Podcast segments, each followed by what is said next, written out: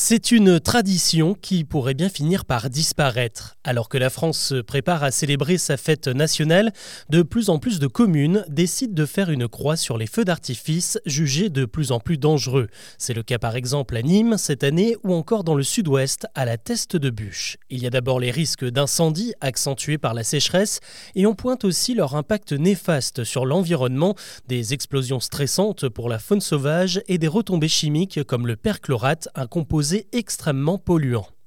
Désormais, le monde des artificiers doit faire face à une nouvelle concurrence pour l'empire du spectacle nocturne, celle des drones lumineux, des dizaines de machines volantes que l'on peut chorégraphier pour créer des ballets sans aucune limite à la créativité.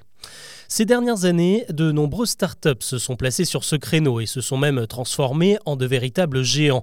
Ils s'appellent Exos, Allumé, Stellaire et l'un des succès les plus impressionnants revient à l'entreprise Dronisos qui, comme son nom l'indique subtilement, est basée au pays du vin à Bordeaux.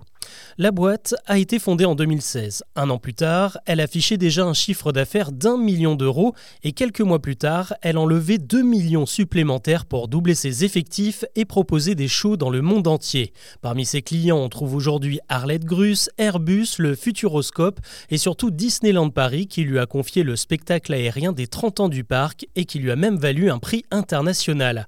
Désormais, Dronisos possède des bureaux en Inde, aux États-Unis ou encore à Dubaï. A pu voir ces machines illuminer le Mont Saint-Michel ou encore le Colisée de Rome. Les shows aériens de la Coupe du Monde au Qatar, c'était encore elle. Et en mai dernier, elle a fait voler simultanément plus de 400 drones au-dessus de Bordeaux à l'occasion de la fête du vin.